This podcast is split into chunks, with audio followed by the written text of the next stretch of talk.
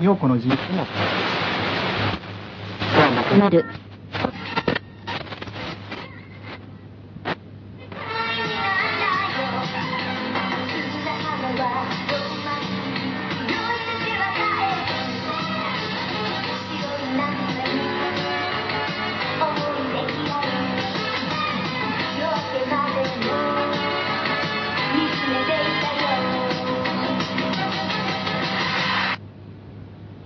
はい、こんばんは。えー今日も始まりました。アナログ FM ラジオ、素人の乱。えーお相手は、松本力らです。マハラネムヤです。松本はじめです。いや、どうもどうも。いやー、なんか、放送事故みたいな先週の放送でしたけどね。ねえ、あんなに頑張ったのにな聞いたらあんな感じだったびねっ。くりしましたけどね。相当頑張ったんだけどなあれ、みんなで演奏したんですよね。 俺はその記憶はないあそうですかその嘘はつけません。違いますかあの僕、マハラさんがバイオリンを弾いてたでしょ。え あれですか違いますかあれだ、あれって、ポッドキャストで上がってんのってなんか、あれだよね。もっとザーみたいな音だったよね。うん。そうだよね。うん 散々話したのにね。ねえ朝方までかかっそうてね8時間番組ぐらいやったんですけどね。 本当にそうだね。ボロボロ、ボロボロになったけどね。うん激論を戦わせましたよね。ねえ。俺大丈夫なのかなそんなんこてと言ってう。ん。10秒ぐらいでしたね、番組 が。そう、そう。異様に最初の景気のいい感じの。ねオープニングえ。いやーさて、それで今日 はね、あのー先週も告知で、あのー言ったんですけど、放送されなかったんです けど、ええあの ポッドキャストには載らなかった、 何のための告知だっていうねえ、あの、絵紙イベントというね、はいあの、やった、やったんですよ。ええあの、日本大脱出計画というイベントで、まあ、どうや、なんか、その何、最近いろいろこう東南アジアだなんだろうと交流もあって、うんその江上くんという人はなんかあの、東南アジアにもやたらと行ってきたりとかして帰ってきたと。うんはいいろんな情報を仕入れてさ、あの、こんな面白い場所があったとかさ、うんこんなところを訪れてきたみたいなのがいっぱい行ってきたから、はいそれをじゃあ報告してもらって、うんうんで、なんか、ね、うちら島国に住んでるから、なかなか出らんない場合も多いでしょ。はいはいはい。だからなんかこう、どうやってもうちょっとこう、外に出たりとか、関わったりしたりとか、あうんと、あるいは完全に移住したりとか、いろいろこうんうんうんう、もうちょっと外と関わりを持ちながら、どうやって生きていけるいけるかな、みたいうんうんうんなう、んイベントをやりましょう、みたいな感じでやってうんうん、で、それをやったんですよ。うんうんということで、今日はまたゲストが、ご紹介しましょう。はい。って俺が言っていいの聞き役だったのに。 えー、江上くんです。ここんばん。はどうも江上ですどうもどうもどうも。ちょっと前も来てもらいましたね。あのええ1ヶ月前にちょうど遊びに来てまた1ヶ月後になるほどねあの上京してうんまいりました、いやいやいやいやいや。やり世ましたね、イベントね。界世界を歩いてる男というう。んえーただもうこの1ヶ月は福岡であの引きこもってあらいたんで、まあ、ね久しぶりになるほど。伸び伸びした感じで東京前に出て回き、あの、出てもらった時は、東南アジアからまさに帰ってきたばっかりましたのそうですねまだすごいテンションが高かった時期そうね。で、カメラ伸捉びえ伸たりびとかもしてました、うんけども。はそうテンション高かったよね。 いや元気いっぱいだった。い、元気いっぱいのあの、今頃違う のなもう今はちょっとね、あの、本当に東京出る前は、いや、もう本当にね、もうこの九州の片隅で終わってしまうんじゃないかみたいな。人生、楽しかった夏を思いながら、こう、だんだん、一月でそんなんな るんですか なりますね。何があったんですか いやいや、もうやっぱりね、本当にいろいろ、やっぱ日本の悪い空気をずっと。それ、それは本当に日本だけのせいなんですか 半分以上自分のせいですけ ど。半分なんで すよあの、確かに日本に帰ると、我に帰りますからね。現実が直面するからね。今まで見なくてよかったものを、それ全部、ね、いっぺんにねいっぺんに見てしまうんで。それ、それき両つい親の両親の悲しそうな顔とか。東南アジアで、身ぐるみ剥がされて帰ってきて、仕事もな写いし。真も十分撮れず。頭抱えてる両親 が目の前にいると。そりゃ確かにね。なんかね、たまに送られてくるメールがもう本当に、日本もう終わりですよとかさ、この状況はやばいですよとかさ、そういうなんかもう本当になんかこう、出花をくじくようなメールばっかり来るんだよ、もう。なんだから江上、陰謀だと思江って上くんの巻き添えを食ってる感じする よね。終わりなのお前だけじゃねえのかみたいな。こっちご機嫌な時とかに、なんかもう終わりですよ。死ぬほど暗いメールが来る早く脱出脱出しないとダメだとか、なんかそういうこう、暗いメールがひたすら来るんですよね。なるほど。落ち込むよね。もう落ち込むよ。どんな陰謀かと思こう。れ日本、日本にずっといるとそうなると。言う、言うことで大丈夫。いやいや、まあ、だけど、うん、基本的にそんな感じで、九州では、福岡では、まあ、だけど、福岡も最近、なんか、あのーちょこちょこ、こう、東京と行ったり来たりしてる人とか、あの、はい海外からもまた人が来たりしたんで、まあ、ちょっと、少しは、楽しいこともありつつ、なるほどね。ですでね。もどうなんですかね。また九州帰ったらどうなるか分かったもんじゃないですね。うん ねえ、本当で本当に、もう最後かもしれないですね。またこれ 二度と映画見くの見ない元気な顔見れんのが最後ってことステッカーだけ残 して。うんいああや、だから本当ね、こ今回来た時に本当にすごい、まあ、びっくりしたっていうか、ね、あの、何も知らずに、はいはいその、イベントに松本さんが呼んでくれたので、ええまえあえ本当のこのこと、上京してしたら、うんで、そのお店に行ったら、ええなんと、ええお店ってあのの、は五号店5号店に、うんあそうですね、5号店に来たら、なんと、はいあの、ええ自分の顔がプリントされた T シャツが、おうおうあの、お店に飾ってあったと。絵紙グッズってやつ。絵紙グッズを、伝説の。初めてその時に、目の当たりにして。その時はな、映画見くん来るっていうからえええさえ、これなんかやっぱイベントやるだけでもいいんだけど、なんかやっぱりやんないとなと思って。はいはいだとやっぱ、せっかくだから交通費も出したいじゃん。うん。やっ、ぱ福岡から来ると往復やっぱ2万近くはかかるよね。うん2万ぐらいかかるね。で、そうするとやっぱイベントだけでやっぱ2万ぐらいのねうん、稼ぎっていうのは大変だから、やっぱこれ物販とかもやんないと、うんね、ちょっと江上くんにちゃんと交通費で渡せないなと思ってさ、うんうんうんうんなんかねえかなと思ったけどさうん、で、なんか、あの、持ってくるみたいなこと言ったらうさ、んいや、もう何もないんでみたいなこと。な、なるほど。 でも、拾った石持っていくぐらいしかできませんよみたいなこと言うから、こらいかんと思っ てさ、T シャ小ツ木吉原さんのネガティブモードに。僕には何もありませんよみたいな感じだから。ものすごい受け方だうね。んそうそうそう。なんか物販とかするときにうんうんそう拾った石ぐらいしかそう、かなり落差あるよね、それ。すべてを失ってますからみたいな感じで。やる気ないダメねだダメだこれは金儲けの匂いがしないっていううんうんうん商売人として一番最低のレベルだそとう思ね、そうね。うん一番潰れる寸前のみ店主みたいなね、店のなんかもう、もう誰も来ないよ、客なんてだから。ブツブツ言っちゃってたら。お前も買わないんだろ、どうせ、みたいなさ。そういう店主いるじゃないですか。潰れる寸前の。いるいるああいう感じダの。ダークなね。そう。そういうオーラがすごい出てたかなら、るほどこれはいかんと思ってさ、じゃあもう、グッズを作るしかないと思ってさ。おうおうおうでとりあえず、江上くんの、もう T シャツを作ろうと思ってさ。うんうんうん。で、あの、江上くんは、あの、海外とかさ、よく行ったりとかしてさ、いろいろこう溶け込んだりとかすぐしてるからさ、ええなんか、知り合いはすげえ多いんだよ。うんまあ日本でもそうだしさ、友達いっぱいいるじゃない。んうんで、なんか、だからこれ、知る人ぞ知る謎のね、キャラクターだから、あー、なるほど。これなはるほ T どシャツにしたら面白いんじゃないかなと思ってさ、うんうんじゃあ江上グッズを作ろうと思ってさ、密かにさ、え 誰にも知らせずにそうで 結構いろんなところで、うんあのいろんな人にさ何それとかさ気づかれるんだよなんかねえ。あー、はいはい生産しはたい。版を作ったりとか、はいはいはいはいはいはい。店に置いてたり。あのそういろいろちょっとすったりする、うん準備とかしててさ、うんこれいいねとかさ、うんあるんだけどこれ絶対内緒だからとか言ってさ、うみんんなに観光令が敷かれてるわけだうんそうみんなにだけど本人まだ知らないからとか言ってじゃあ見かけた人はいたいたんですね。結構いたよ、そだのって。うんうんあの、新宿のカフェラバンデリアってところで、はいはいあの、製版するさ、うん機械を持ってるから貸してもらって、そこでやったりとかしてさ、はいはいうんその時にも、ね、カフェだからさ、うんお客さん来てて、うんで、江上くん知ってるよみたいな人も何人もいてさ、うんこれ江上くんじゃん、これ、とか、 何やってんのみたいな感じ。これ、シェシェダメだよ、これ言ったら、とか言って。っていう感じで、こう、どんどんバレつつ。それもう完全に顔がプリントされてる T シそう。ャツだ、うんそう、顔がプリン、江上くんの顔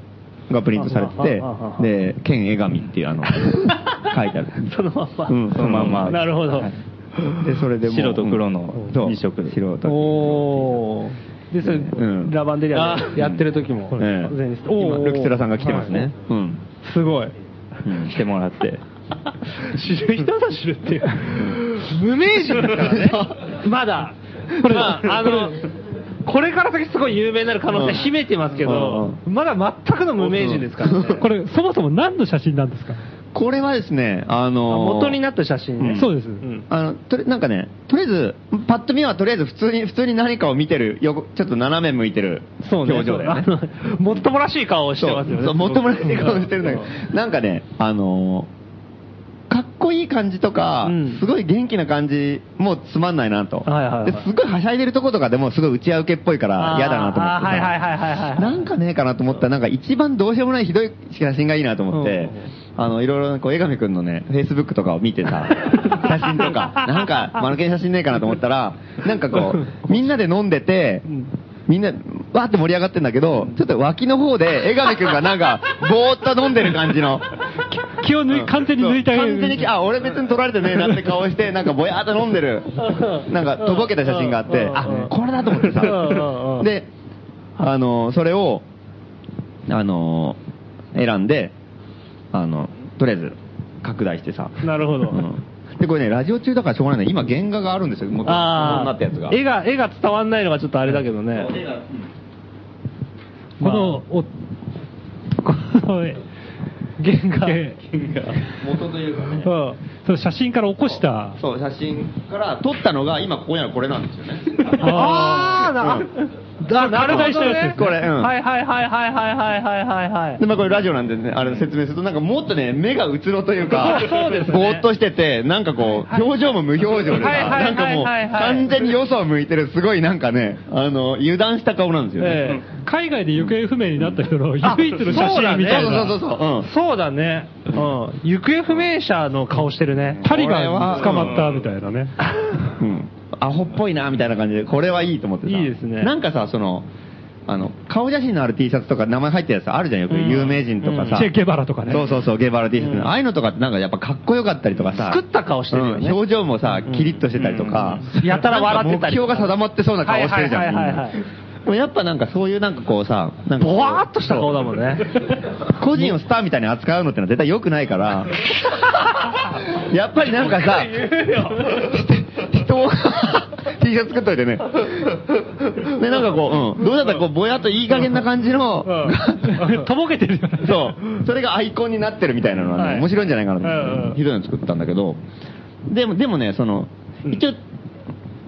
すごいこだわりあるね。割とすぐ、あの何、写真をそのまんまさ、拡大しただけと、このグラデーションが結構多くてさ、はいはいはいはい。シルクスクリーンでするんだけど、シルクスクリーンには乗らないんだよね、やっぱこうグラデーションうん淡いじ感じっつうのね。だから白黒の線をはっきりしなきゃいけないから、うん。そう加工すると、うん。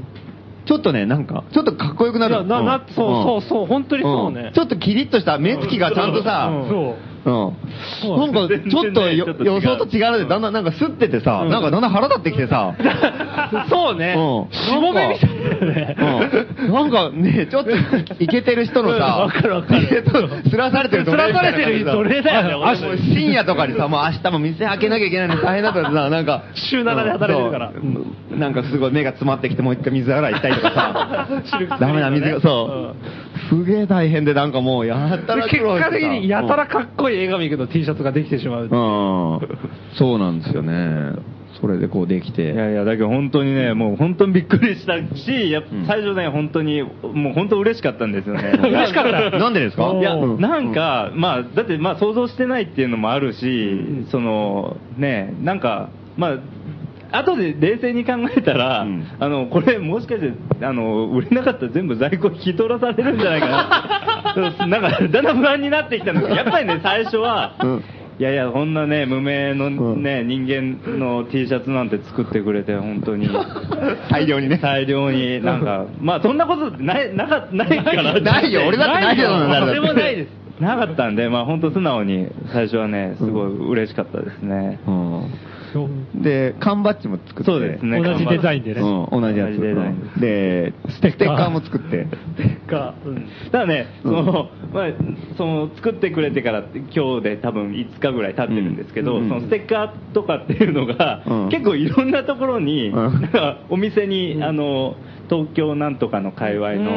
店に置いてあって、あの、今日、ん IRA に、うんあの、新宿のイレギュラーリズムアサイラムっていうお店にはい行ってきたんですけど、そこにもステッカーが山ほど置いてあって、 自分の。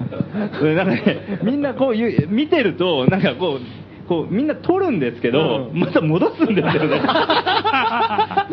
こう一点手に取って、うん誰だこれみたいな。ちょっと怪げな顔して、うんやっぱわかんないって言って。貼りたくないステッカーを戻されるっていうのが結構ね、目の前でステッカー戻される結構、ちょっと、ショック、ショックっていうか。かといってね、何これ俺俺俺ってのもかっこ悪いですね。 そうね、そう、それも言えず。剣、剣、絵紙しか書いてないからね。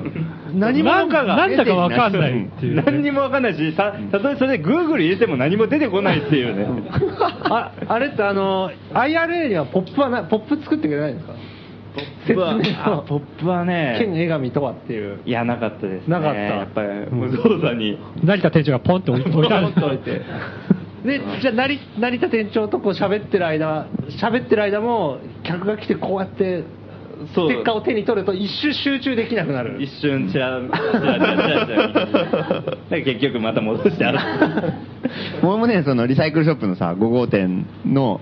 あの、ちょんとね、真っは入り口入って真正面の壁のさ、はいはい陳列してあるところにもうはい T シャツかけてあるの。はいはいはいはいはいはい江上健一郎 T シャツって書いてあるさ。もう店入ったらすぐ目そう、に飛び込んでくうるんだから普通にさ、なんか冷蔵庫買いに来た人とか雑貨を買いに来た人とかがさ、すごい見るんだよね。うん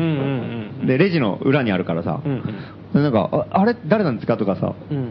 言うから、その人たちにもう必ずステッカーを渡してさ、俺ね、すごい人なんですよとか言って、うん なんか、布教活動を。そう、いい ろいろなんかね、いろいろなんかね、世界中を飛び回っていろいろね、なんかこうね、変な場所を探してるね、とんでもない人で、この人結構有名なんですよとか言って、そうなんですかとか言ってさ、ステッカー渡してもらっても困るよな。 わかりました、検索してみますとか言ってすごい言うんだけど、いやでもこの人ね、に海外で活躍してるから日本だと検索して出ないかもしれないけどね、とか言って そうなんですか、すごいですね、とか言ってさ、余計勘違いしてな んか、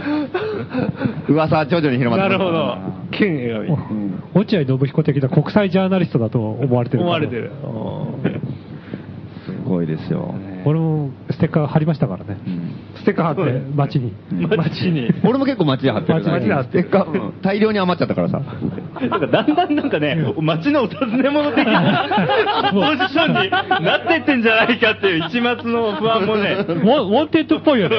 そうそう、あのデザインもね、なちょっと確かに本当に白黒の顔で、うん名前だけなんで、そうだね確かにあれ、ステッカーでいけなかったってお尋ね者っぽいね。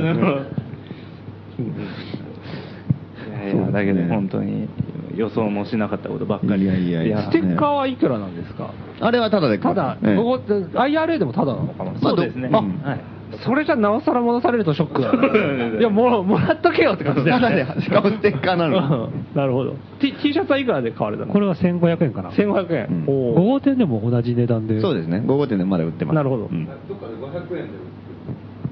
1500円で5号店で。 1500円ね、ここ。 1500円。うん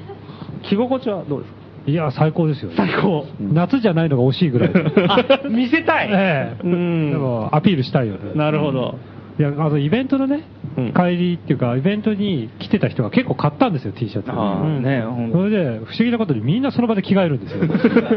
そうだね。みんな着出すんですよ。うんうんうんうん経営が。うんうん、わかるわかる。島に本人も来たからね。途中から着替えち ゃってさ。これで、あの、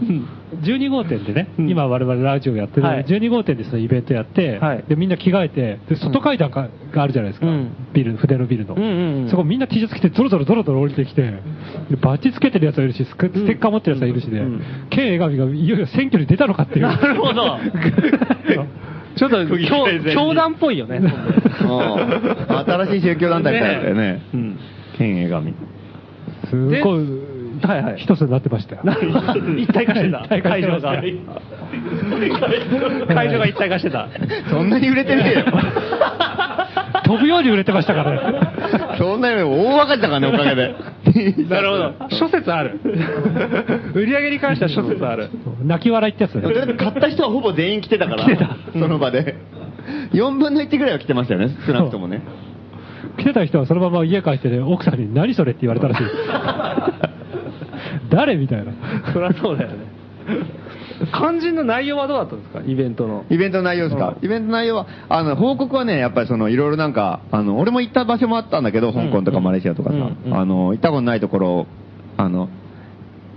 そうですね。タイとか、タイまあベベトナムとベトナかムですね。ちょこちょこ三上くんだけが行ってるところね。そうです二ね人のうちの。まはあい写真とか、あとやっぱマレーシアとか香港とかでもさ、あの、俺はそんなに写真とか撮ん撮んないからさえ全部見て忘れちゃうんだよね、なんかね。もう伝えらんないしね、景色とか。そうそれがなんか写真があるとやっぱすげえいいなと思って、なんか、ああー、こんなとこあったなって。うん。そりゃそうだね。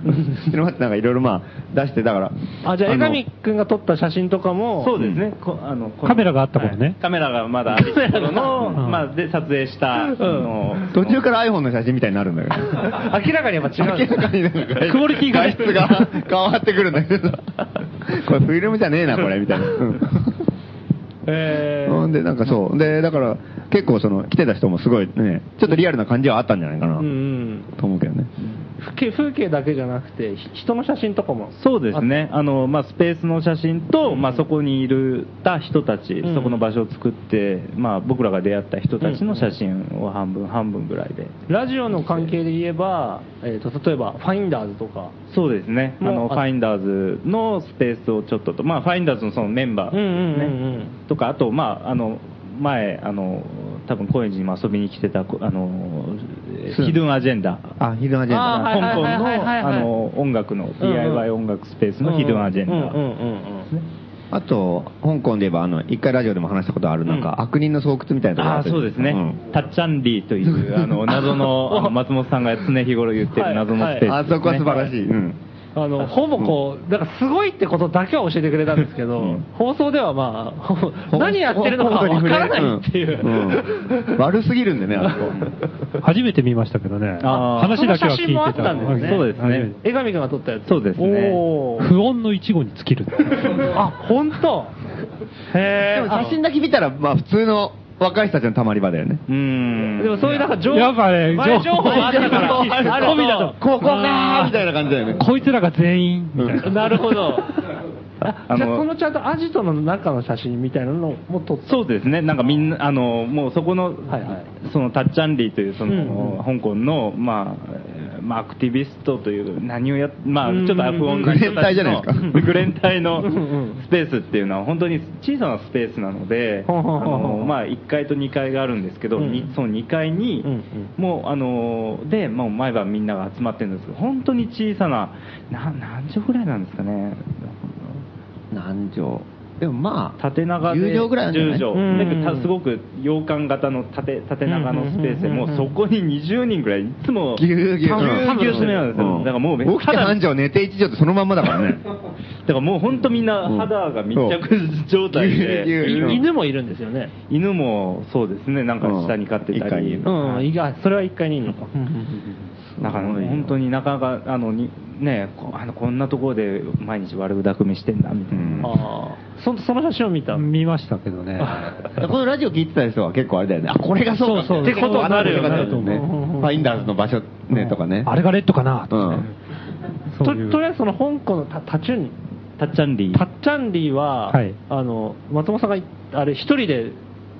ある程度の時間過ごしたって言ってたじゃないですか、えどうどうでした一人で過ごせそうでしたかえいや多分真顔なんじゃない真顔か、愛想笑いか、なんか笑顔が顔面に張り付くみたいな。 なるほど。 そういう状況とにてなもるかもこう、本音、本音を話せる、なんか打ち解けた感じにはなりづらい。なんかエンジョイは難しいんじゃないですかね。んなるほど。入れることはできまあ、ただ行ってはみたいなって感じはありますけ一ど人じゃ無理そうだなと思ってただかからら。そこにさ遊びに行くじゃん、うんでたまたまひと一人で暇だった時にさ、はいふらって寄ったらさなんか、まあ、そこでその前に会ったやつとかがいてさなんか「おお来たんだ」みたいな感じで、うんなんかちょっと遊びに行こうよって、まあ、連れ悪いとこばっか連れてくれるんだけど、うんその「おお」って見る見た瞬間のね一瞬の笑顔が悪すぎるんだよねなんかもうなんか悪巧みの顔しかしてないんだ よなんかうんうんなんかだからそれがねあれはすごい新鮮だよなんか、うんへえそれはかろうじてカモだとは思われてないわけね。んあまあだからカモが一来たとは応、思われてうん、ない一応まだ仲間だと思われてるっぽいから。仲間だと思われてるううんターゲットではない。ターゲットではない。俺怖いよな。あれが矛先こっちだと大変だからね。ただ日本人の愛想笑いが全く通用しないです、うんうんあそこ行って、へー全くこっちがもうだからそのね、ニコニコしてたりもう何もすることないから、とりあえずニコニコしてごまかそうって思った時の笑いは、もう完璧に弾かれますね、うーんもう向こうの笑ってない目に笑ってないね笑ってない視線に悪いよ本当に悪いですよ、うんお前な,、ね、なんで笑ってんのぐらいのことを目語ってますからなるほどなるほどこっちは生きるの真剣なんだ笑い面白いことあんのそんなにみたいな、うんここ来てみたいなお前何笑テト怖えな。あ香港のアンダーグラウンドはね、本当に奥が深いとことろですいうよ。か本当に久々に亀戸を思い出した感じですね。いい感じでしたよ、あそこ亀戸そこまで悪くないでしょ。 そこまで悪くない日本日本語通じるよ。もっとしょぼいよ、全 然。 まあ確かにそうなんで愛想笑い強するでしょ、亀戸す。。多分、うんそう。で、まあ、まあ、それそんないろんな報告とかしてもらってさ、うんなんか、その、まあ、来てくれた人もいろいろなんか、ちょっとは少しはね、分かったかな、分かってくれたかなっていう気もするんだけどうん、で、まあ、で、それで、それが前半さ、いろいろ紹介してもらって、はいで、で、後半、なんか、ね、こんな場所ありましたよっていうのを教えるだけじゃさ、あんま意味がないから、はじゃあ、そこにもし興味があるとすれば、あの、せっかくだからそういうのを場所作ってみたり、うん行ってみたり、うんなんかこういろいろ、なんかこういろいろこう、もっと積極的にいろいろなんかをさ、うんやってもいいんじゃないかなと。んで、まあその毎毎回ラジオでの中でも言ってるように、今の日本の世の中ってもう最悪じゃないですか。安倍政権だったりとかさ。うんうんまあそうですよねねちょっと前までめちゃくちゃ元気だった人が一月でうなだれちゃうっていう話をしたばっかりですよ、 どんだけ悪いのかっていうう。ん税金は上がるしさ、秘密保護法の話もなんかちょっと言ったよね。うん結構割と、そういう話題多かったですもんねねえここ何週間か、うん我々のラジオでも、ねえ悪すぎるっていうんで、まあそんな世の中ですからね、これから一体どうなるのかがわかんないし、うんその、ね、良くなるにしてもさ、うんやっぱりなんか、なんだかんだって、なんかもっと楽しい場所ってのはいくらでもあるから、うんはいはいそこともうちょっとやっぱり行ったり来たりしないとうん、しょうがないんじゃないかなっていうのがあっうんて、うんうんだからもうちょっと、興味ある人はどんどんこう、国をまたいだことをやっていくと、やっぱり、これからいろいろいいものが開けていくんじゃないかなと思うんで、うんうんうんじゃあ具体的にどうやってやるかみたいな、おうお、ん、ことを話そうとなるほどいうイベントをやったんですけど、うんね一応その場では、まあ時間も限られてたからそんな結論も当然出るわけないし、んあれだったんだけど、一応どんな話をしたんでしたっけあそのう、ですね、一応その、やっぱり、あのーまあ、そういう海外に行って、そういう場所づくりをしている人たちと仲良くなるっていうのが、多分まず最初のステップかなとは思うんですけれども、うんうまあ、んその次に、じゃあ、あの意外とそういう例えば東南アジアとかに行くとあの外国そのタイ例えばタイに行ったとしても、うんまあ、タイの人だけじゃなくてやっぱり海外からねあの違う国からもうタイに住みつい住み込んで、うんうんなんかそこで暮らしてたり、うんその要するによその国から別の国に来て何かをあのその国です住んだり、まうんあ、うん働いたりしてる人たちがいるんで、うんなんかやっぱりそのさっきも松本さんが言ったようにじゃあ、ね、本当に日本だけなのか生活の場所とうんうかん仕事の場所が生活だ生活の場所は日本だけなのか、うんうんじゃあもうちょっともしかしたらその日本でない他の国でも、うんうんその住んだり暮らしたり、うんまあ、せ仕事したりする可能性ってあるんじゃないかなっていうところで、まあ、あのその第2部の話をしたんですけど、まあ、最初はに話したのはあの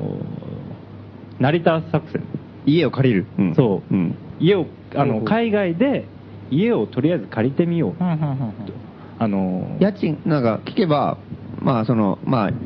あ、さっきも言った IRA のイレギュラーのはい成田君はがい、インドネシアに行った時に、インドネシア成田君が見つけてきたんだっけそうみたいです見つけたね、って聞いたんあだけどのそう話を聞いたには、ことには、うんうんそのインドネシアのジョグジャカルタという町に、うんあのその成田さんが行った時にあのどうもオーストラリア人があほうのその町に住んでたと、うんうんうんそしてオーストラリア人があのそこに部屋を借りていたと。うんうんそれで、あのじゃあ、いくらなのっていう話を、あの年間いくらで借りれるのっていう話を聞いたら、そのオーストラリア人は、うんうんその1年に5万だよ、うんおお安ねっ5万。そうあの1ヶ月じゃなくて、1年に5万、めちゃくちゃ安いね 月4000円ぐらいなんですよ。家賃で言うと。もう割んなくていいけどね仮に割ったとしたらうん一括でうんうん一括でいいでしょそしたら、4, 四人の人が、例えばじゃあ一緒に場所借りたとしたら、1人月1000円だよ。うんいや、まあそうですね。うんそうわかります、わかります。そうでもうす。1人5万でもいいぐらいだよ、もううん下手したら。いやそうでしょう1うん人、一人1000円を毎月出していけば、うんジョグジャカルカルタっていにう、はい偏僻な街だけども、うん少なくとも、うんね、自分たちのうん部屋があると。うんうんねうんあのまあだから普通に暮らしてくれるだけの。そうですね、まあ、だから海外にもう、んうん別荘があるってことですよね。そうですね、うん別荘とか、まあ、もう一つの家的なものがあると、でよくよく考えたら、そのその5万円台でうん世界中に借りれる物件っていうのはもしかして探したら結構いろんなところにあるんじゃないかとあーもう5万っていう設定で、まあ、自分たちのこの経済状況から弾き出して、うんうんうんそのねなんとかできそうな値段を最初に決めて、そこからちょっと海外の物件を見ていったらなんか面白いものが見つかったり、もしかしたら借りれたりするんじゃないかなっていうだから話1を、人1年5万そうですね、と考えたら出せる人なんてもういくらでもいるよねまあ、ほほとんどいるほとんど出せるよねほとんど出せるんじゃない興味があれば出せる額だようねんそれはうんね月4000円だもんうねんまあ、なので、そうやってそねう、借りれんじゃないからねねうんかといっていきなりさあのね金を持ってる日本人がさ現地にうん別荘を借りてさ、うんここ俺の場所だからって言うんじゃ、うんただのあの団塊世代の老人がさ、うんてた定年でさ、うんあの 退職後に家を借りてるのと同じことになるから、うん全く意味ないでしょ、それうんそういうんじゃなくてなんかこう関係を持ちつつそうですねねうん現地の人と仲良くなりつつ、うんうんうんなんか向こうの人も、まあ、もしかしたら自分たちがいない時に使えたり、うんうん滞在できたり、うんね、そして、うんまあ、自分たちも行ったら使えるような、うんなんかもう一緒に現地の人たちとなんか場所を借りつつ作るみたいそうなねうんのがあるんじゃないかだかならと仲良くなってじゃあ一緒になんかやろうやろうよってなって、うんうんじゃあ借りよう、じゃあ俺出すよからみたいなさ、景気よくさ、そこのとこだけで江戸っ子みたいな感じになってうんさ、俺が出してやらーみたいになってさ、バーンって感じで借りちゃうみたいな感じでしたら面白いかもしれないね。ううんんなるほど。うんうんってなっていくと、なんかこう、その、そのお互いの町の人たちの接点になってくるから、うんそういう感じその場所がで、ううんん場所があるだけでもいいんじゃないかうなっんていう作戦だったり。なるほど。うんなんか良さそうですね。うんで、あとまあ店を借りるっていう作戦もできるのかなと思っててさ、うんあの今、高円寺でリサイクルショップやったりとかさ、うんゲストハウスやったり、なんとかバーみたいなのがあったりとか、うんいろいろやってって、うんお客さんって結構その辺をこうぐうろうろ回るわけうじゃん。ん。で、そんな感じのを、あの、海外でもやってもいいんじゃないかなっていう気もしててさ。例えばゲストハウスがあって飲み屋があるぐらいのさ、うん物件多分安いんだよね、多分ね。で、あのうちらは幸いなことに日本語は上手じゃん。うん。うん。だから、例えばタイに作ったとしたら、タイに、まあ、タイって結構旅旅行者多いからわかんないけど、なんか、日本人の旅行者もいっぱいいるわけじゃん。うんだからそこの人に対しての営業はできるでしょ、うん簡単に。ほんで、その人たちをさ、あの、無形の商売をやったっていうわけじゃん。なるほど。うん日本人旅行者向けの商売。うん商売をやりつつ、げただ、それがしたら仕事でやってもいいんだけど、まあ、それプラス、アルファのさ、なんかもっと面白い場所にもうんなるっていうか、なんかうねん、そのやり方はできんのかなっていう気もしてうんうんうんで、今、ちょっとまだ高円寺のゲストハウスがまだ大赤字中、ね、続行してるんで、 はい あの、あの、なかなか次のステップまで行ってないですけど、ええだってこっちが回ってきたら、その海外支店みたいなものを作るとさ、ゲストハウスってやっぱいろんなね、バックパッカーでいろいろ泊まり歩くから、うんはいあーいろいろこう、情報をさ、共有していくとさ、うんいや、こ、こっからね、あっちに行くんだったら、あそこ、うんうちらの系列とかあるから泊まって、泊まんないよとかいううん感じにもできるし、ん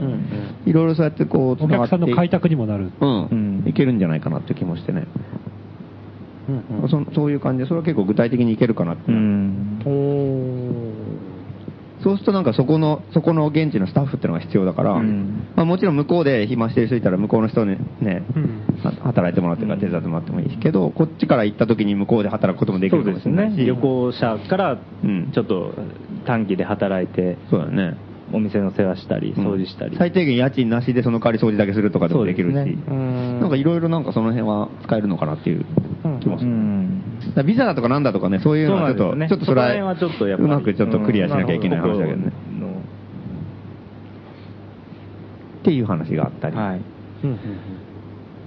で、さらにそれをもっと発展させて日本人街を作ろうみたいなね。街うん、したらいいんじゃないなんかやっぱりね、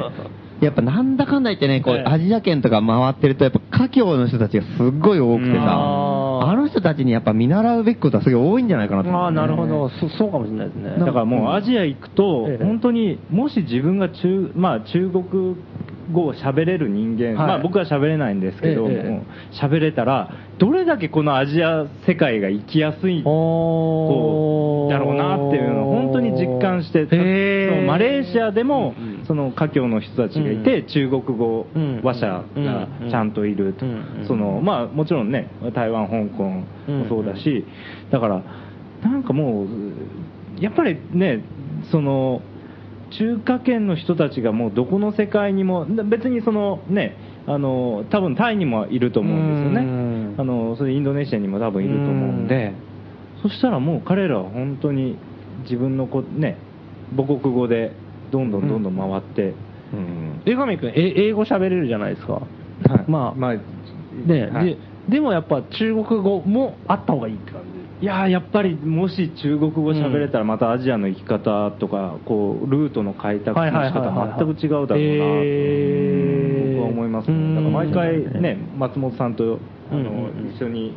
そういうとこ行った時に松本さんが中国語で、うんうんあの料理とか頼むうんのをこうね、かっこいいな ってあーなんかラーメン2個みたいに言ってんだろうけど全然わかんないから何にも大したこと言ってない、多分。いやだけどそれぐらいでもやっぱね、うんちょっとよすごくなるほどうんなんか可能性をそれぐらいまあ中見て中中華系の人が多いんだね、アジアそうです圏は。ねやっぱりどこでもそうしか思うぐらいもさ、。しかもそのただ中中華系の人が多いから便利ってだけじゃなくてさ、うんそのあの人たちの街の作り方とか、はいその生活空間の作り方がすごくてさ、うんうんうんやっぱなんかこ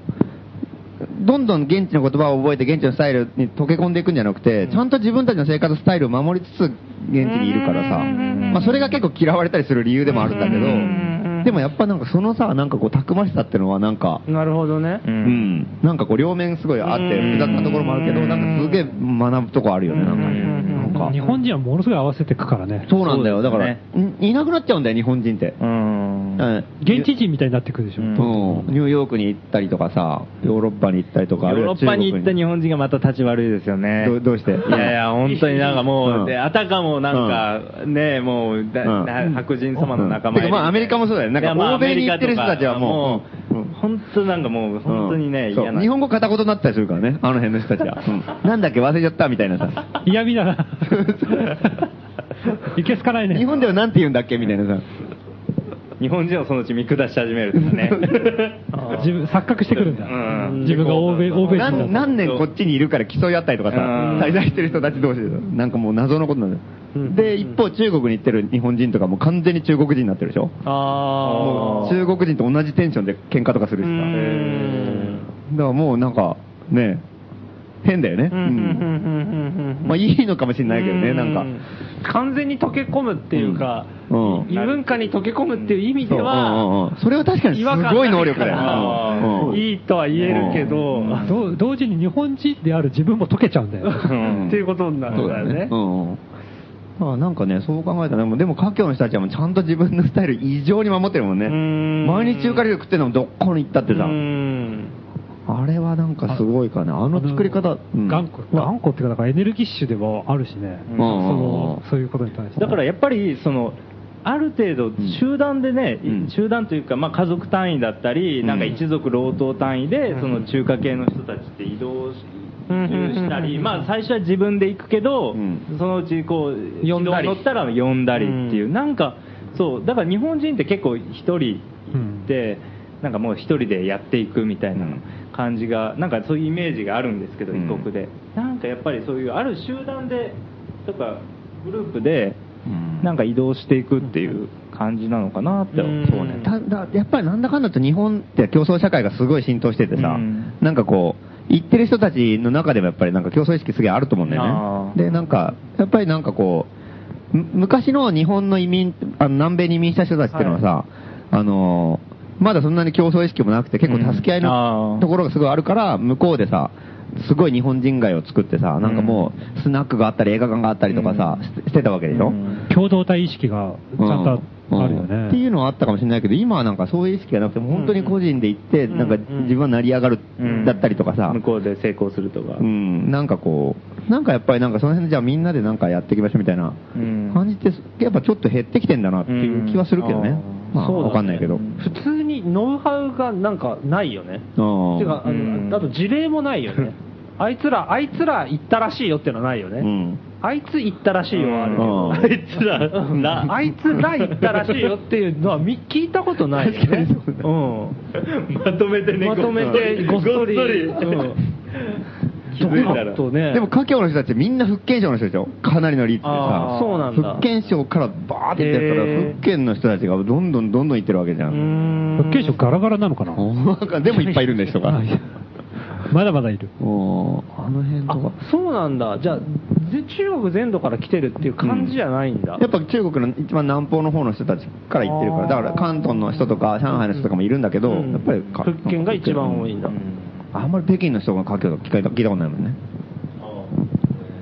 華僑の人だから福建省から結構まとめていくでしょ多う分、ん。なんかあるんだろうねそのやり方っていうかうんそろそろ行くから募ったりとか、うん、でそうなんか今高円寺にはネパールの人がものすごい大量に増えてんだよねネパール人が、へでそれはなんかこうやっぱりなんかどんどん人の紹介だったり知り合いだったりとかでさ、うんあの人の紹介でどうのこうのとかさ、うんなんかお金が絡んでるのかどうかも知らないけど、うん家族だったりとかさやっぱそういう受け入れがあってなんか来たら面倒見てやるみたいなさ、うんそういうこう人のつながりがどんどんこうあってで就職仕事先見つけてくれてとか、住む場所を紹介してくれてとかさ、っていう感じになって増えてんじゃないかなと思って、うんだからなんかそういうのって多分どこのね民族だろうと国だろうとなんかあんあんじゃない、受け入れ先があっても、紹介で、じゃあ行くって風になるには、ちょっと日本人は結構腰が重いよね。そうだよね、うんネパール的フットワークのなるほど軽さは。向こうでのなやっぱ日本人がなんで行かないかって言ったらやっぱ未知数だよねだから言葉がわかんないし、本当に仕事ができるかわかんないし、みたいな、生活環境が分かんないとかね、例えば松本はじめが一人単身行ってさ、向こうで受け入れ先作ってさ、来なよ来なよとか言っててもさ、うんこっちから何人行くかって言ったら、なんか分かんないよね、あそれとも松本さん多分一人だからだよね多分もうなんていうのズルな話だけど、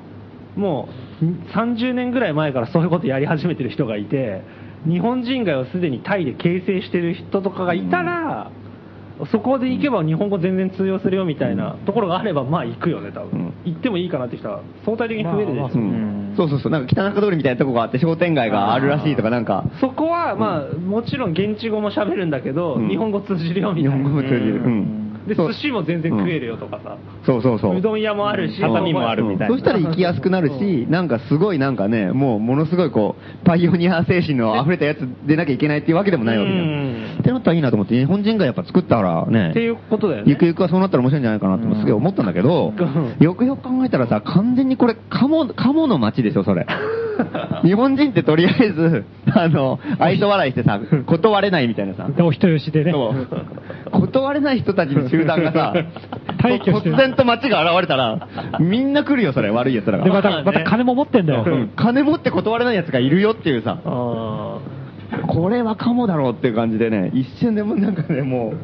う、もう、身ぐるみはめされて。すべてもう、なくなって終わるんじゃないかなと思って。ーなるほどなるほど。これ無理じゃないかなっていうなるほど、なるほど。結論にもなったんですけどね。女神君は向こうで就職しようと思ったりしたことあるんですかおーああ。ちょっとやっぱそれはなんか時々ふっと頭をあのよぎってですねちょうどそのイベントのあの数日後にあの僕の友達に久しぶりに連絡をしてそして別にそのなんかあのまあ、海外に俺は行くぞとかそういう感じのタイプの友達ではなかったんですけれどもなんか久しぶりに連絡して「いや今どこいるの?」って言ったらあの聞いたら「いや俺今シンガポールで働いてるんだ」 えーってこっちはなんかこ こで東京に上京してイベントをしてそれで延々そういうどうやって海外に行けるかを日本人が作る、いや、無理だとかさ、そん なこと。結局うやむやで終わってるそのに、なんかもうそういうなんかそういう別に特になんかさっきも言ったように外に出たいとか、うん野心があるとかっていう感じじゃななかったかまあ僕のちょっとそういうか偏った印象かもしれないんですけどももうもうなんか軽々と仕事を見つけていやもう俺シンガポールで働いてるよって言ってまあだからえらいショックでしたよね本当に何をやってるんだ自分はっていう。福岡のね片隅で、俺、このまま終わっちゃうのかなってね、キッズリターンみたいなこと言イってベたのンにトをやる前に、さ江上君、ちょっ とさ、打ち合わせをしてさ、今日どういうふうに進めようかって話、ちょっとしたときにさ、ね、よくよく考えたら、なんかここう、ね、こういうふうなやり方があるんじゃないかとかさ、うんいろんな案を出そうみたいな話したんだけど、でもよくよく考えたら、うちら成功してねえよなって話になってさ、まあまあねまあまあ。こうやったら外海外にで生活できる。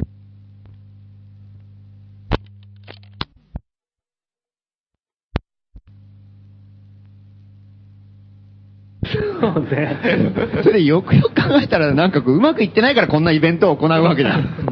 簡単なんだったらこんなイベントやんないもんだってね。普通に もう日本人が作ってますよねんもうすで作にってる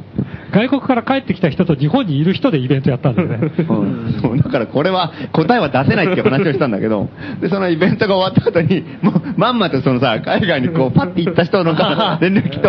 やっぱりそうだったかっていう さ、やっぱりうちは取り残されてただけなんだっていあーもうだから動ける人はね、うん静かに日本を去ってますよ。うんそうなんだよね。 何も言わずに。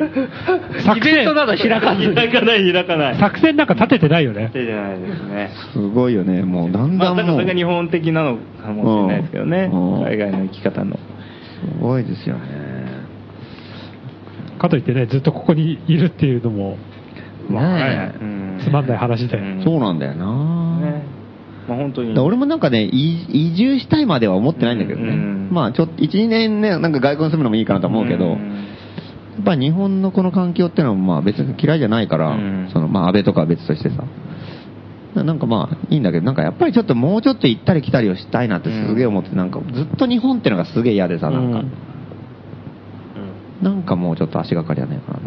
どんどんね店とかやってるとね、なかなかね、うんあこっちの生活出づらいでところね。があるからね。ううんん。一年なんか行ったら、帰ってきたら絶対店ないからね、自分の店なんか。 びっくりするよな。ある店ねえや、みたいな。ないでも、建物までなくなってるよ、下手したら。誰もいなかったりしてな。コミュニティもなくなって何も。何もかもなくなって、何が起きたんだって いう。マガジン球場もなくなってさ。そうそう、世界です。そうそう通りかけた老人とかに、なんか見たことあるね、ぐらいの感じだよね。せいぜ富山さんとか言われたりして。一瞬これ全部夢だったのかなと思うんだけど、電信柱に貼ってある絵紙ステッカーで、あうん、夢じゃなかった。い。ここは、俺が昔いたところだ。かつて、かつて確実に俺がいた場所だったっていうのが、ステッカーで顔わかるみたいな。色あせ た。そうそうそうステッカーで。何が起きたんですかないね。ですね。で、かゆくん、これからどうするんですかどなんか、海外に、でもやっぱり行きたいんじゃないそうですねやっぱり行きたいのでこのこの 日本にちょっと居続けるのは無理ですいやも うね、本当にまた九州のか、かまあ九州は九州で僕すごくやっぱり好きなんですよ。うんその福岡、まあもう育ったところだし、まあ九州は本当にそれなりに面白い場所もあるし、まあだけど本当に、だそしてなおかつやっぱ九州がそのアジアの他の場所、韓国にやっぱり一番近いっていうのもあるし、台湾にも近いし、やっぱりそうしたらなんか本当に、まあさっきも松本さんが言ったように僕もどっちかっていうとこうなんかできれば行き来できるやり方があったらいいなと思って、まあとりあえずちょっと僕は今来年度はあのーインドネシアにうん来年初頭の方に行こうと思ってまして、うんまあ、それはちょっとまだ最終的には決まってないんですけど、うんもしうまくいったら、うんまあちょっと2ヶ月ぐらい多おー分滞在できるかなそれ何しに行くとの。あ、それはあのーえっとですね、あの友達が運営しているあのまああのレジデンスプログラム滞在してあの例えば写真だったり絵だったりっていうのを作るようなプログラムがあるんですけども、うんまあそこに行くという感じですね。だからまああんまり普通の感じ行って写真を撮るってことまあ、写真を撮ったりするっていう感じですうんうね、んうんまあ、そのその間に、まあ、よくあわよくばその、うんうんそこがインドネシアのジョグジャカルタという街なので成田さんが IRL の成田さんが、うんうんあの行くとぜひいいよと言ってた、うんあの街なので、うんまあ、物件を。うんちょっと本当に見てこようかなと思って、おーもしいいのが、ね、本当に5万であったらそうでもすよねう5万握りしめていくんで、うんもうこれを、もう日1本は年、一年分、う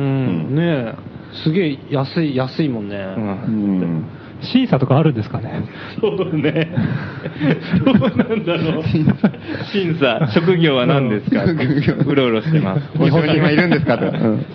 まあだから、なんかね、そこはだけやりようが、ね、あの、最最初に松本さんも言ってたように、あー金握らせ現たりとかそういうことですか。大丈夫なんですかね、それ。最初に全部家賃が払って。ねえ。一年後にってあるんですかね、そこは、ちゃんと。荷物持ってたら誰だって言われることに。うんなんかね、あの、俺前、結構前なんですけど、知り合いがね、あの、タイがすすごい好きで、タイに行って、で、タイですっごい可愛い女の子と仲良くなって、うんもう本当愛人みたいな感じでさ、もうおアーパートとか借りたんだって、向こうで安いから。うんうんで、もう家賃払ってあげてうん借りて、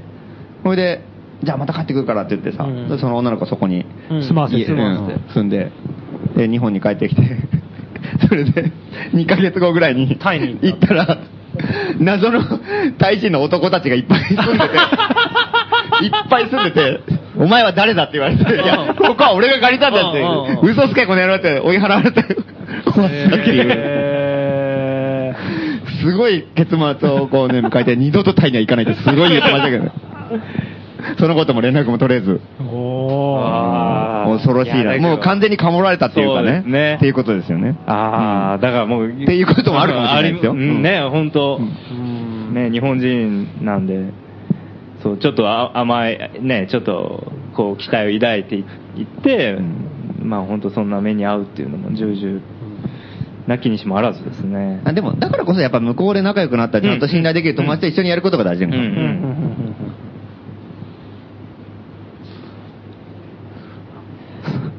そうですね、どうなるか。まあ5万、だからまあね、そう何十万とかだったらもう本当泣くに、 僕の場合泣くに泣けなくなっちゃうんで、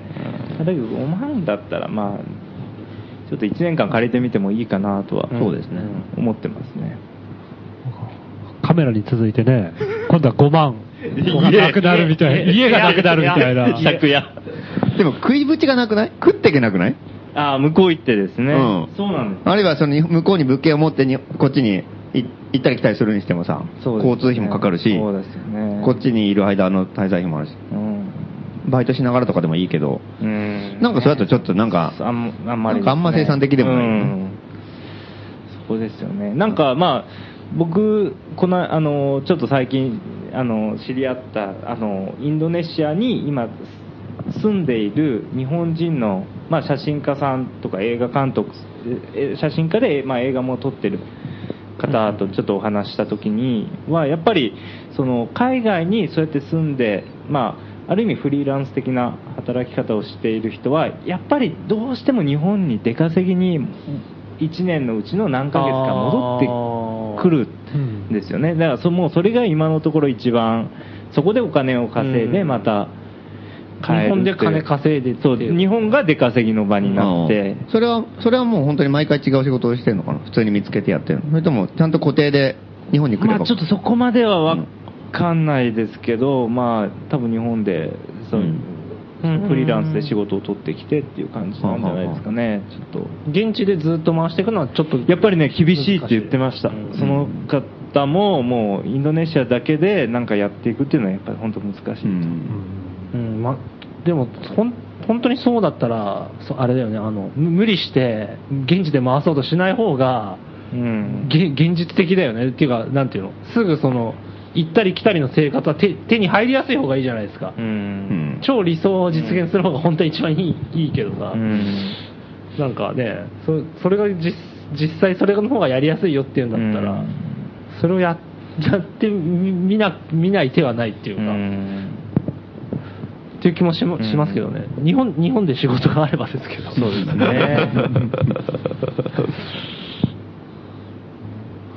なんかそんな感じもするけどななかなか大変ですよ、これは。そうですね借りたはいいけどみたいな話にもね なってなりかねないし、うんせっかくだから有効に使いたいですね。そうですねんでも、でもとりあえずなんかこう、あれだよね、その、まあ借りても使い道ないしみたいなさ、うんどう使えばいいんだろうとか言ってやめるとかじゃなくて、とりあえず借りちゃうのがやっぱいいよね、うんうんなんか進む進まないと何もなんないから、とりあえず借りちゃいましょうよ、とりあえずね。そうですねって思った部屋があれば、なんか浮そうそうそう。浮かぶかもしせっかれくあるんない。だからなんか使うよってなるもんね、絶対ね。うんっていうのからいろいろ案が出てくうる、んだって最悪5万円だったらもうしょうがない、もう諦めてもいい金額だからね、うんもう。しかもみんなで出せば、うん全然ね。手紙 T シャツの第2弾作って売れば、ん5万ぐらいあっという間だよ。今赤字ですけどね、映辛いな赤赤字の中でいきなり増増刷しろって言ってるから第二弾作る画 第2弾作る。すった分だけ入ってくる印税方式だっていう。 いやいや売らなきゃね。売らなきゃ入ってこないか本ら。。と違いますでも T シャツね、あの、ろん ?60 枚ぐらい作ったの。ええ60枚吸って、イベントで11枚売れたのよね。うんうんうんうんほいで、まあ、残りが大体まあ、50枚近く余ってるんだけど、でも、あの、海外からはさ、うんあの、すごい欲しいっていう連絡がやたらくんだよ、なんか。うんあこれ売ってくれみたいな。そうさすが江上くんだなと思ってさすがだねうん。海外からそれはいくら 今ちょっと得意な顔しましたねうんうんなんて言っていいかわかんないけどうなずいてるね今ありがたいですねねたいですねえいやでもね、だから、っていうのを考えると、海外ではなんかさ、結構、あれだよねうんあ、それってなるから、なん日かもう本で、そうちょっとそうかもね。うん、だから日本で、例えばその T シャツを着て、うん海外に行けばさ、ん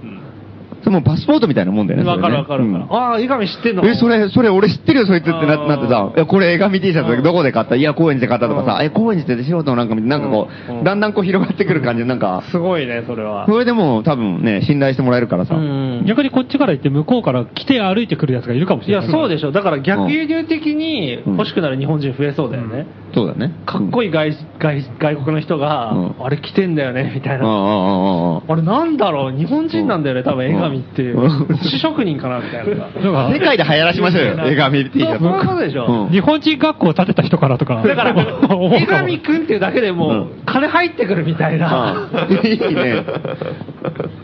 海外に銅像建てたりとかね。そうそうそうそう。なんか海外に銅像があるらし来い。とこも住むとこも、なんか、なぜか確保できるみたいなさうん。絵紙博物館とかさ。それは結構手じゃないうんいきなりもうブランドを立ち上げちゃうっていうか、ブランディングの方先やってしまう。うん。いいですね。それはいいかもしれなうい。なんて言ってあれしたらいいですか、そしたら。高名なカメラマンっていう感じで、いや、うんまあね、うろうろしてるでいいの人ぐらいじゃないんですかね。俺は最近、間抜けスポット探検家っていう説明してるん あだ けどいつもーそれはいあいーいいかもね、なんか。うん。でできるならね、そのなんか、なんかその後につながるようなかうん感じのがいいよね、うん本当にこう、内実がある感じに。そうですね。でいいつかその江上くんが借りた、どこでしたっけ場所は。ジョグジョグジャカ、インドネシアのジョグジャカルタ。ジョグジャカルタから放送したいですね。ジョグジャカルタあのースタジオにしていいね、いいですねそれ。ラジオやるためだけに。ええうん海外の、海外の、出せないよ、ラジオで。何言ってるか分かんないもん。海外の放送局。 インドネシア語でしょですね。我々ほら英語得意だからさ。英語か。うん。また英語放送行っ英語放送た。あれ、評判いいですね、あの英語放送。評判いいよ、あれはもう。日本、ね、英語全く分かんない人は聞かないでしょ分かる人はイライラしてしょうがないでしょうんすごいよかった、なんか日本語勇勇気が出たっていう意見もありまあす本当に、あれで堂々と人前で喋っていいんだうん、っそう、勇気が出たっていう、て。うん。そういうこともやれるんで、ぜひ借りる方向で、なんとかしても。ね、ぜひちょっといな見つけていきたいですね。ね。そうですね。うん。まあ、とりあえず、江上君、ちょっとまたしばらく日本にいると思うんで、はいいろいろ、あの、作戦を練りつつ、いろいろやりましょうね。ぜひぜひ。はいというわけで、じゃあ一曲いきますかね。行きましょうえええー今日は元気が出るテレビ特集なので、えー続いてかける曲は、I'll be back again、いつかは。今日、この曲、今友達の間で大人気ですよ。私も歌詞を覚えたよ。あとは振り付けに挑戦。でも踊りがいつもバラバラ。ゲソで抜けた時は間違えないでくださいよ。期待してます。兵庫県芦屋市の木村真由美さんありがとう。スポットライト、アルビバケゲーム、いつかはです。お前に口づけキスハッピー見てたのさだまったやりはいつだってお前だけ頑張ってくれた釣りに作った強がりだけど心のままに走ったらいいね甘えてたこの俺がたまらなかった今はただ一人でまだまだまま忘れないわなかまで手を握りだ振り向きもできずに俺なら走り出す I'll be back again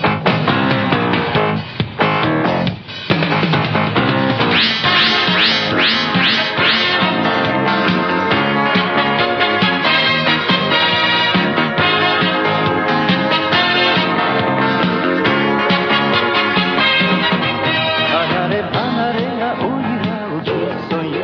一を空にさせる喜び素人のランゲストハウスの名前はこれだえーこのコーナーでは、えーまだ仮オープン中ですか仮オープン。まだうん仮オープン中。えもうものすごいでーすよ何ヶ月目 今、素人のランゲストハウス。サグラダ・ファミリア協会みたいなね。 4ヶ月 目ぐらいに突入4してヶる、ね。月目ぐらいに突入している、えー仮オープン中の素人のゲストハウスの名前。永久建築って言われてる。完成がなか なかやってこない。もう未来の見えない。なるほどええ一大事業にまで発展していってますほうかほうほう えーその名前をですね、ら。はい決めるコーナー。名前も決まってないですからね。えっ、と、名前、ま、最初、マソソソマソソ。そうですね。マソソソマソソ、えー地味猛量のチミ毛量。量の館、そして現在、ビップ北北中中。。もうほぼ決まりっぽいですけどね。マラケシュ学場、ビップ北中。何週目に挑戦ですか、ビップ北中 は。もう、もう、ほとんどこれで決定なんじゃなんなかいいつ決ま決まったんでしたっけ先々週ぐらいそうだね、3週ぐらい前かな。 3、4週前だよね。ちなみにこれ採用、本採用になると、松本はじめさんが40連泊無料、無料券ゲットっていうですね。俺まあ、そうそうですね。えビップ、うんビップ阿佐ヶ谷から来てるんですえ。そうです ね。なるほど北。中だっていう40連泊厳しいです ね。家がすぐそばなのに帰れないんでしょ帰れる ?40 40泊。旅行行けないですから。おー、40泊か。俺もうね、日本、日本にね、滞在続けても2週間、2ヶ月ぐらい経つの。はい。もう辛いよ、俺はもう。うん日本滞在がこ2んヶ月ですね今年はもうね、月に1回ぐらい出かけてたから、うんもう2ヶ月はね、ちょっときついですね。なるほど。 40そこにね連泊当たったら困りますよじゃあもっといいのが来るといいですねそうですね。助けてくれと。ええええー、来てます。で、ラジオネーム、旅中さん。で、ゲストハウスの名前の前に、はい。えーこの方からメッセージがあります。えー先日、江上さんのイベントにこっそりひっそりと参加しましえた。何うん。その際、えー今回、直訴状っていう体ではがき書いてくれてるんですけど、えーこの直訴状をお渡ししたかったのですが、えー直訴らしく緊張して、めちゃめちゃ挙動不審になりそうだったので、不審者としてつまみ出されないようお渡しするのは自粛しましたっていうことでおう、来てたみたいですね。ええ す ご T シャツ買われたんですかね。買いましたかねね、来て、来ても、来てくれると嬉しいですけどね、買ってたら。えー、じゃあ、コーナーの方でいきます。ゲストハウスの名前はこれだ。現在、アナログ、あ、直訴状っていう形式で来てます。おう直訴状。現在、アナログ FM ラジオ素人の欄、番組内のコーナー、素人の欄ゲストハウスの名前はこれだにおきまして、パーソナリティが暫定王者獲得という由々しき事態が発生しております。 確かに。悪行の横行を阻止すべく、名前案を考えてみましたので、どうぞよろしくご考慮くださいませ。おということで。えっ、と、この方、えっ、と、今日6つ案が用意おされてて、お1つずつちゃんと、えーキャッチコピーの方もですね、うん書いてあります。合わせ技です、ね。合わせ技。その1、旅は道連れ、世は情け。冷えた心を癒す宿、ゲストハウス、北中人情商店街。商店街ですか街。 街で終わるんですか読んでびっくりしたけど。ま、町のことですね。 それは街だよねっていう。リサイクルショップ商店街。リサイクルショップじゃない。ゲストハウスゲストハウス商商店店街街。。まあまなるほど。あ、ちょっと置いといて。うんじゃあ、その2。うん。皆様の特定秘密を完全保護。ゲストハウス、北中筒抜け荘。来ねえよ、誰もそ来れ。ないね。うん。秘密全部。完全保護だけどね。うん保護って言ってて、筒抜け荘。保護、保護してくれるそうの完全保護。あ完全保護。保護。あ、保護してくれるう方。ん。裏切る方の保護じゃなくて。その3、うん安心、安全、安堵の宿。ゲストハウス、北中潜伏所。うんここまでこうセーフティーを強調されると、んかえって怖いけどね。危ないですよ、そ れは。通報寸前みたいなね。うん。うんえーその4都会の隠れ家ゲストハウスブラックホール北 中いいですね。あいい寒々してますけどゴーねル。うん隠れ家ゲストハウス、うんえーその後雲の上の寝心地をお約束するラグジュアリー空間ゲストハウス三津川高円寺北中店三途の川三津の川反則は、ええうん。雲の上の寝心地を約束 する。どっちなんだって、地獄に落ちてんのが。これ、高一北中店ってことは、まあ、本店がどっかにあるんでしょうね。サンズ川のうんね、ええクリ スタウスサンズ川本 店。どこにあるんだろうね。亀戸かなんかに。 ガメイドさんの、香港と似てるところで。そうです。連れてってあげようかみたいなね。面白いとこあるから。 あぶねサンズ川で。えーその6、帰りたくない、帰れない、魅惑の迷宮、ゲストハウス、北中空論町っうん。ていう感じなんですけど、そう。これはちょっと、あれですかね、まだまだ悪行の方向は、なんかまあ続きそうですね続きそうですね。ビップ北中が、そうですねにかなうものはちょっと今回どうですかね。どうですか、あの、ゲストの、江上さん。江上さん、あ、前書いてますか大丈夫ですかあなんかあ、いや、ねえ、ビップ北あ長のビップ北中剛って感じですかね。強いただ、はいこの方は、江上イベンイベントに来てますからね。うん。ねえ、わざわざ本当大切な金曜の夜ねを。え時期とししてうん、した方が良かったと思いますね。ああ、その時に渡せば、あ時期としてたら40連泊行ってましたか ね。まあ、もしかしたら、江上君がつまみ出せって言ったかもしれないです不けど。審者だって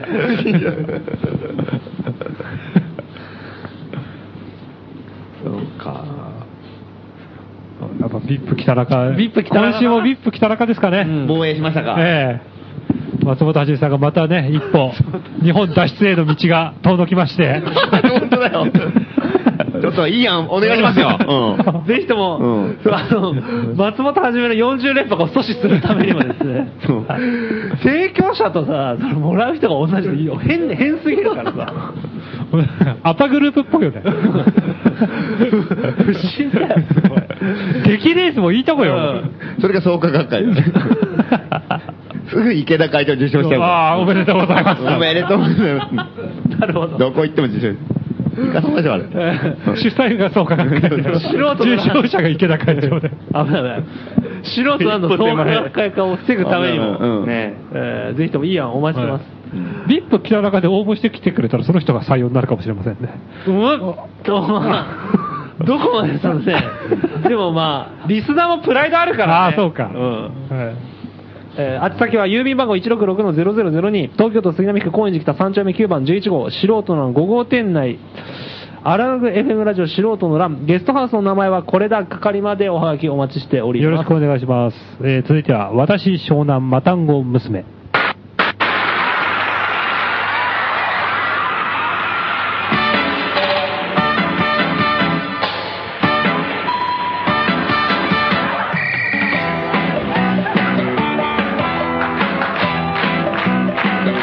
あなたの気持ちを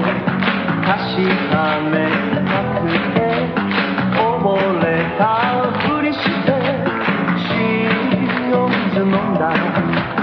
ああ波任せ寄ってきたのはクラゲだけクラゲクラゲクラゲバカ野郎りゃこれてはダメよ沖のカモメも泣いている私湘南マタンゴ娘マタンゴ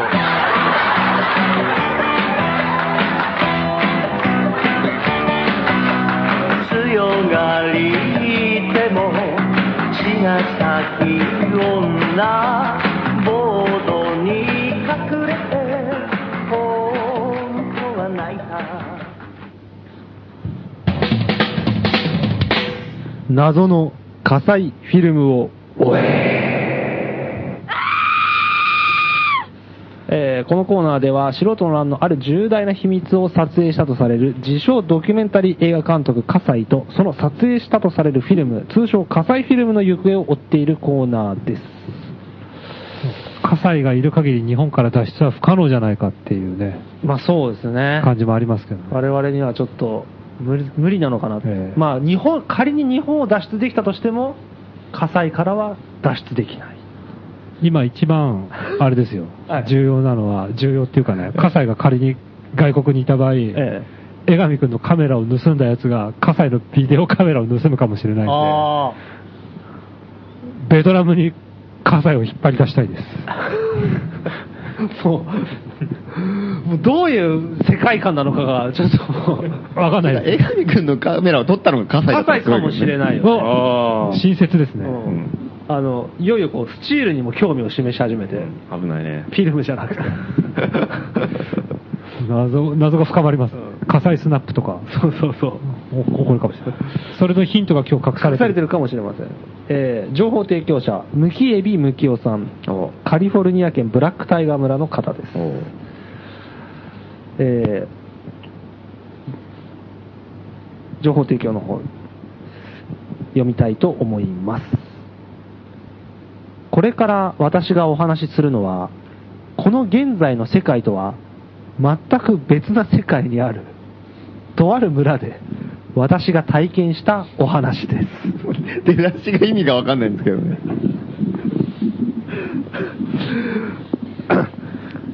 その日、動物村は大変なさ大騒ぎでした。なぜなら、シマリスのはじめくんが、俺のどんぐりを返せデモと称する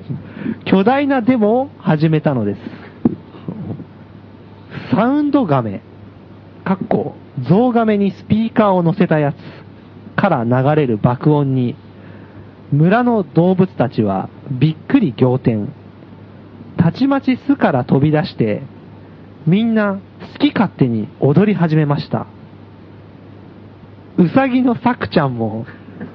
黒ヤギの上岡どんも、楽しそうに飛び跳ねています。しかし、そんな時、茂みの奥で何かがキラリと光りました。カメラのレンズです。おい、そこに隠れているのは、誰だわん私、かっこコリヒケンは、 すかさず叫びました。なんだなんだ盗撮かやだ、気持ち悪い。みんなの視線が一斉に茂みに集まります。それに耐えきれなくなったのか、一人の人間が、茂みからひょっこり顔を出しました。黒ずくめの服を着て、ボサボサ頭に黒縁メガネをかけています。男はにやりと笑って話し始めました。話し始めました。見つかってしまってはしょうがない。私はドキュメンタリー監督の葛西だ。君たち動物が仲良く遊んでいる様子を撮影して、テレビのワクワク動物ランドに投稿するのだよ。動物の世界が弱肉強食だなんていうフィクションを打ち破るためにね。もう十分いい映像が撮れたことだし、とっととずらかるとするか。そう言って男は走り出しました。なんてやつだ肖像権の侵害だみんなあいつを捕まえろ私たちは男を追っかけ走りました。足の速いイタチのマハラ君が 最初に追いついて男の足に噛みつきました。いてていててお次は久しぶりに顔を出した鳩の伊藤さんがくちばしで男の頭をつつきます。いてていててこりゃたまらんよーし、ここに逃げ込もう。そう言って男は小さなホラー穴に逃げ込みました。すぐに動物たちが入り口を取り囲みます。おい、人間、そこの奥は行き止まりだ。さっさと観念して出てこい。そうだそうだ。みんなが騒いでいると、旅ガラスの江上くんが言いま した。ここで焚き火をして穴に煙を送ってやればいいんじゃないかな。さすが江上くん、今は旅ガラスでも、元インテリですから、よく知恵が働きます。すぐにみんなは焚き火を始めました。穴の中は煙でいっぱいです。ほらほら、苦しいだろさっさと出てこいよそうだそうだその時、煙の向こうで小さな影が動きました。みんな、ごめんよ。俺だよ。ルキツラだよ。なんということでしょう。穴から出てきたのは、タヌキのルキツラではありませんか。みんなをびっくりさせようとして人間に化けたんだけど、つい言い出すタイミングを逃しちゃってさ、人間だと思ったら、ルキツラが化けていたなんて、みんなびっくり呆れた様子。シマリスのはじめくんが腕を組んでつぶやきます。まったくルキツラは本当にいたずらっ子だなぁ。そこでウサギのサクちゃんが、えルキツラってラッコだった の私ずっとタヌキだと思ってたよ。なんて言ったもんですから。もうみんな大 笑い。こうしてまた動物村の日は暮れてゆくのでした。関西出てきてねえじゃん、これ。何も出てこなかったね。 出てきたかと思ったら関西じゃない。送ってくんなよ、これ。 違うじゃねえかよ。すげえな、こいつ。これはすごい。私が体験したって書いてあるよ。 体験し、だからコリー犬として体験したんでしょうね。全く別の世界で。すごい情報ですね、これ。いや情報じゃないよ、これ。 すごいですよ。便箋2枚にわた って。これ情報じゃない、実話だよね。実話ですから。これはすごい。えーこういう情報をお待ちして ます。はい。これ、まあ、どう、どう言えばいいんですかうね。んこれ、葛西がこの番組をね、多分聞いてると思うんですけど、ね、一番安心してるでしょう ね。もう、こういう話になってきた。いしめしめと。やー、いやー恐ろしい、これは。こう、江上くんがゲストに来るタイミングでちゃんと江上くんが出てくるうんはがきが送るはが分かってますね投。稿があるっていう。多分でも知らずに書いてますよね、江上くん。どうだろういやもねう。これシンクロニシティです。俺は、こうそうかな、ええし偶然。偶然偶然あなるほど。これはすごい。えー、ゆう、ゆうと、かさぎフィルムの情報、まだまだお待ちしております。はい。えー郵便番号166-0002、東京都杉並区高円寺北3丁目9番11号、素人の欄5号店内、ラジオ素人の欄、ランゾの火災フィルムを終えかかりまでおはがきお待ちしております。はいよろしくお願いします。あと今日は紹介するハガキがなかったですけれども、あの、オリンピックの新競技も募集してますんで。オリンピック新競技、新競技はこれだのコーナーも同じ、えー宛先でお願いいたします。よろしくお願いします。というわけで、はい。告知のコーナーがやってまいりました。はい。告知。ええいよいよ今月はい。の最終あ週にうん。そうだ大阪。我々ラジオがうん。大阪へ、乗り込んでしまう。うん。現在あの、何ですか、兵隊募集中です。そうですね。我々我々3人だけで行っても、ええ帰り討ちに会うだけだろう、えということで、ーそうですね。今何人か、あの東京勢隊員がね、い集るみたいまってますけどね。どうですか近場で江上さんは僕、あーね、僕、あの、ちょっと松本さんに、ええあの、その大阪でラジオするよっていう話を聞いたんで、ああ、じゃあ、ちょっと、僕も行っていいですかって言ったら、うんいや、松本さんが、いや、だダメダメって。 マジで江上君は九州の人間だから、いつ西側に寝返るか分かんないからダメだよ。いや、まあ、それ大きくくくったらね、西、西だけど、そ したら江上くん、超無無気なとこで、いや、九州は九州だから全然違うんだよとか、なんなるほか、どうんそうそう、だから独自の文化なんだよ、そうみたいなんですよ英語な。ではない西と一緒にしないでくれよ、みたいな。関西と違うおやっぱ関西と九州はもう明らかな線引きありますから。同じでしょ似たようなもんだよ。言葉も似てるじゃん、なん似か。てない。いやいや、もあうれそこはね、あの、ちょっとち、じゃあうん第三者的な、あれでも。第三者かな西の西だからな 福岡福岡生まれ福岡生まれですあねあ。福岡生まれ、福岡育ちなんでう。んちなみにうちのお父さんはうん福岡生まれですけど、うんあ、そうなんはですっきり関西のことはよく思ってないですねあんまり誰が、誰がお父さんお父さんお父さん福岡生まれなんだ。 あいやあなんていうの、うんいいか悪いかで言ったらうんいいとはあんま思ってないです、あーわ悪いとも思ってないなるほどねうんやっぱりなんかもう、やっぱり、東京も関西もやっぱり本当自分たちの島の、やっぱり外なんで、やっぱ本州と九州ってやっぱね、なるほどあそこのくこうラインははっきりしてますよ。 なるほどやっぱ、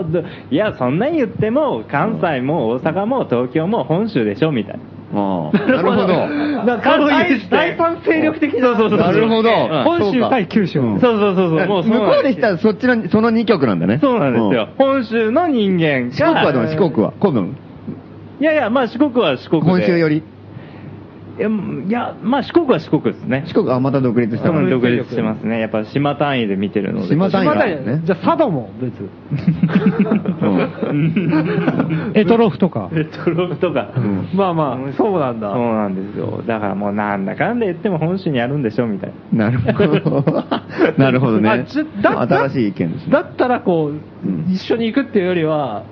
こう、江上率いるうん、九州勢力。九州勢あ、いいね。九州勢。ででも北海道も似てるかもね、その感覚うんね。北海道も北海道は北海道と思ってるもんね。うんうんうんうん。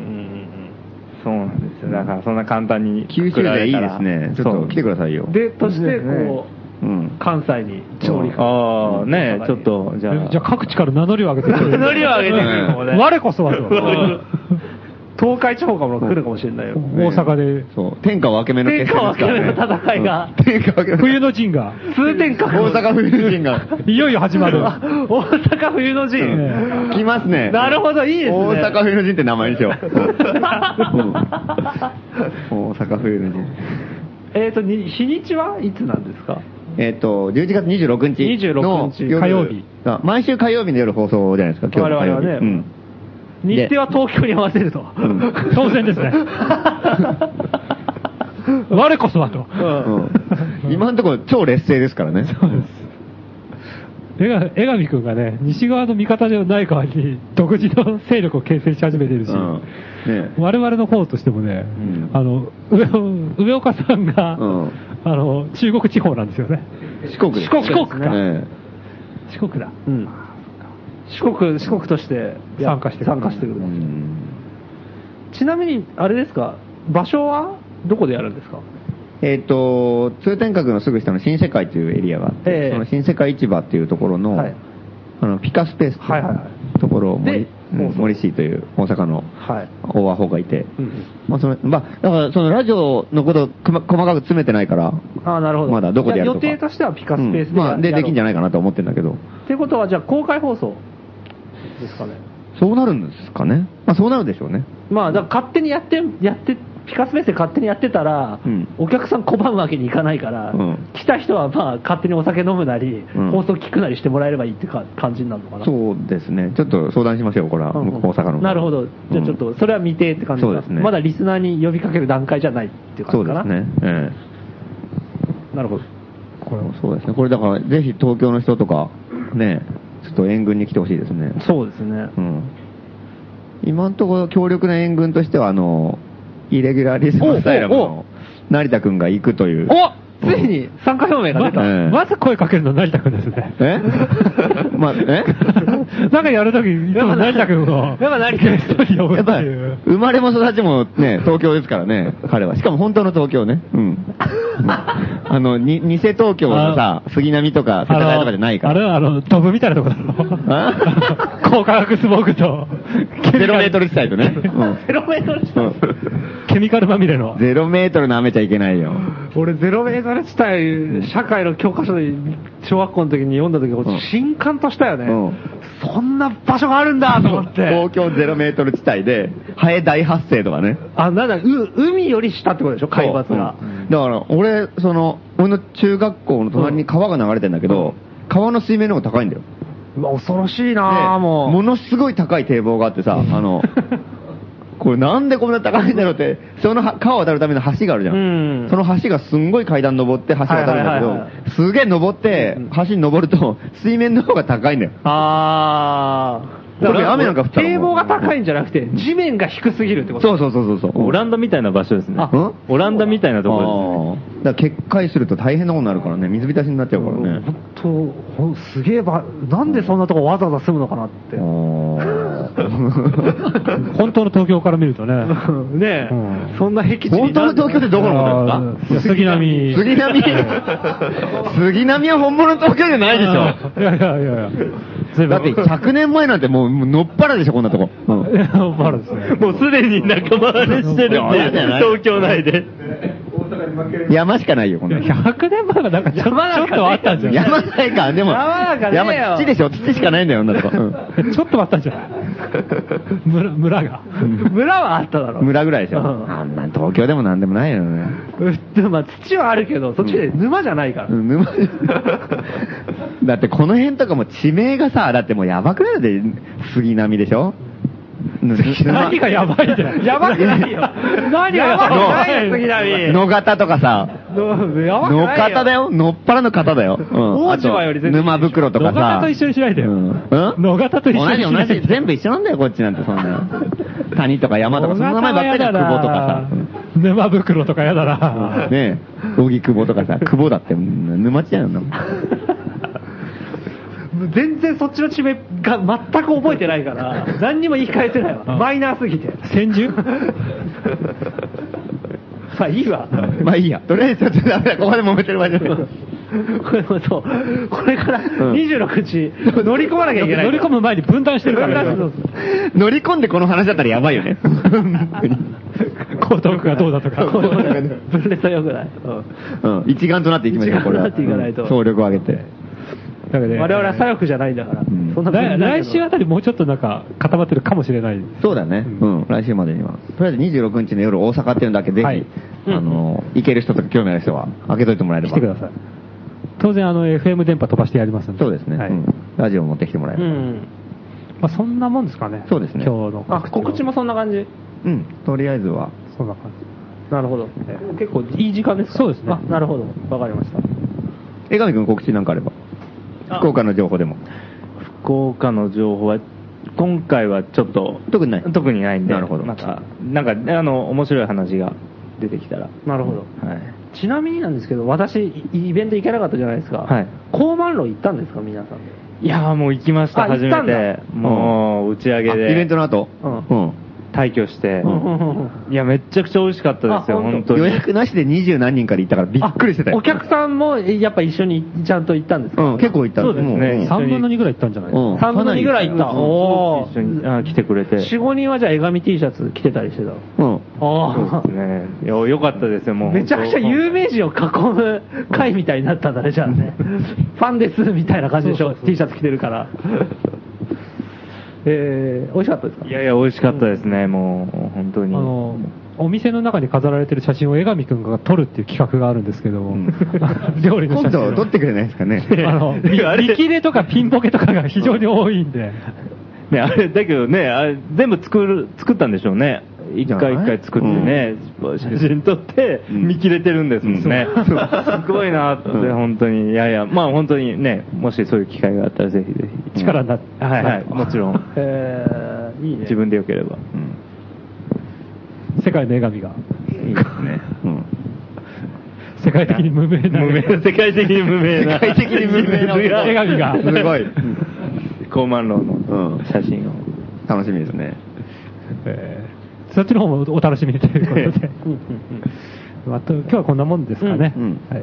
というわけで今日のお相手は松本るきつらと、マハラネムヤ。松本はじめ、ゲストは特、別ゲスト。あ、江上健一郎でした。あえりがとうーござい今日最後にかける曲は元気が出る温度です。それでは皆さんおやすみなさい。おやすみなさい。